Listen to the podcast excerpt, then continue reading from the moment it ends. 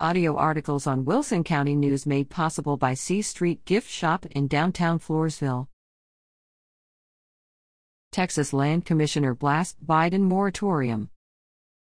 Last week, Texas Land Commissioner Dawn Buckingham, MD, sent the Department of Energy a letter regarding the recent decision to pause new approvals of liquefied natural gas exports. She outlined her grave concerns, such as the negative impact it will have on public education funding in Texas, harm to the environment by increasing foreign dependence on less clean energy sources, and the inevitable enrichment of countries involved in aggressive actions against Israel and Ukraine.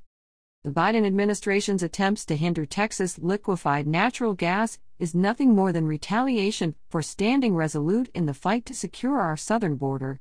This impulsive and economy crushing move will drive our allies overseas into the hands of our adversaries, said Commissioner Buckingham.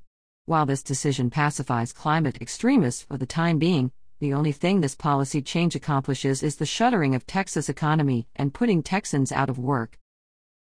The letter notes the oil and gas industry supports more than 2.5 million jobs statewide, many of which are high paying and bolster the economy in rural areas of Texas. Further, Texas led energy security allows us to support our allies in Europe, Asia, and the Middle East during times of conflict by providing cheap, clean burning liquid natural gas in lieu of Russian or Iranian gas. In light of these facts, it's unconscionable that our own federal government would take such drastic steps with the goal of shutting down this thriving industry. For Commissioner Buckingham's letter to the Biden administration's Energy Department, visit